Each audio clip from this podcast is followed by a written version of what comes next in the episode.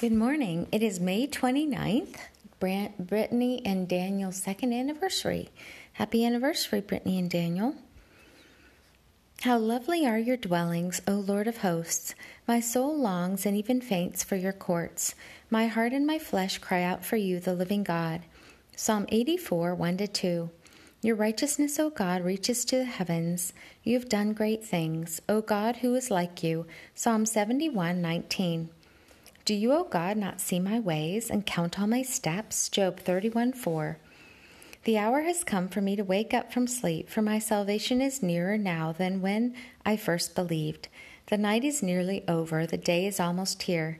Therefore, may I cast off the works of darkness and put on the armor of light. Romans 13 11 12. Though I walk in the flesh, I do not war according to the flesh.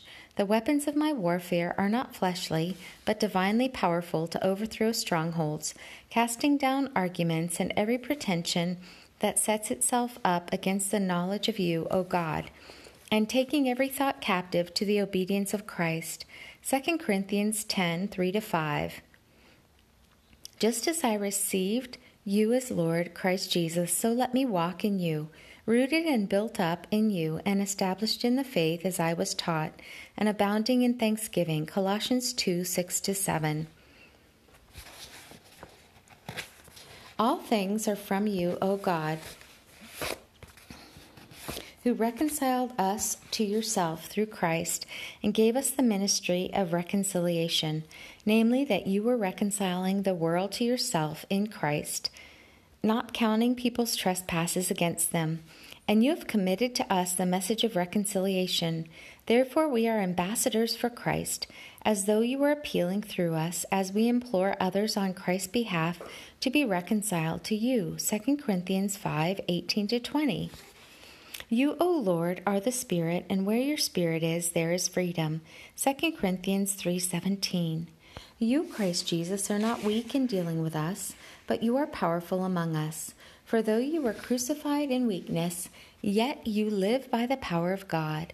Likewise, we are weak in you, yet by the power of God we will live with you to serve others. 2 Corinthians 13 3 4. I praise you, O Lord. I will thank you with all my heart, in the council of the upright and in the assembly. Great are your works, O Lord.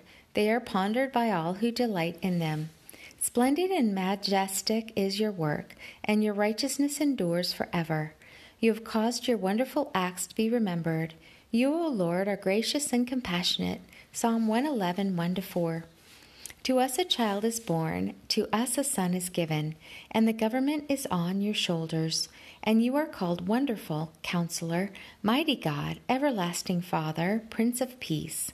Of the increase of your government and peace there will be no end. You reign on the throne of David and over his kingdom, establishing and upholding it with justice and righteousness from this time on and forever. Your zeal, O Lord of hosts, will accomplish this. Isaiah 9 6 7. Walk with the King today and be a blessing.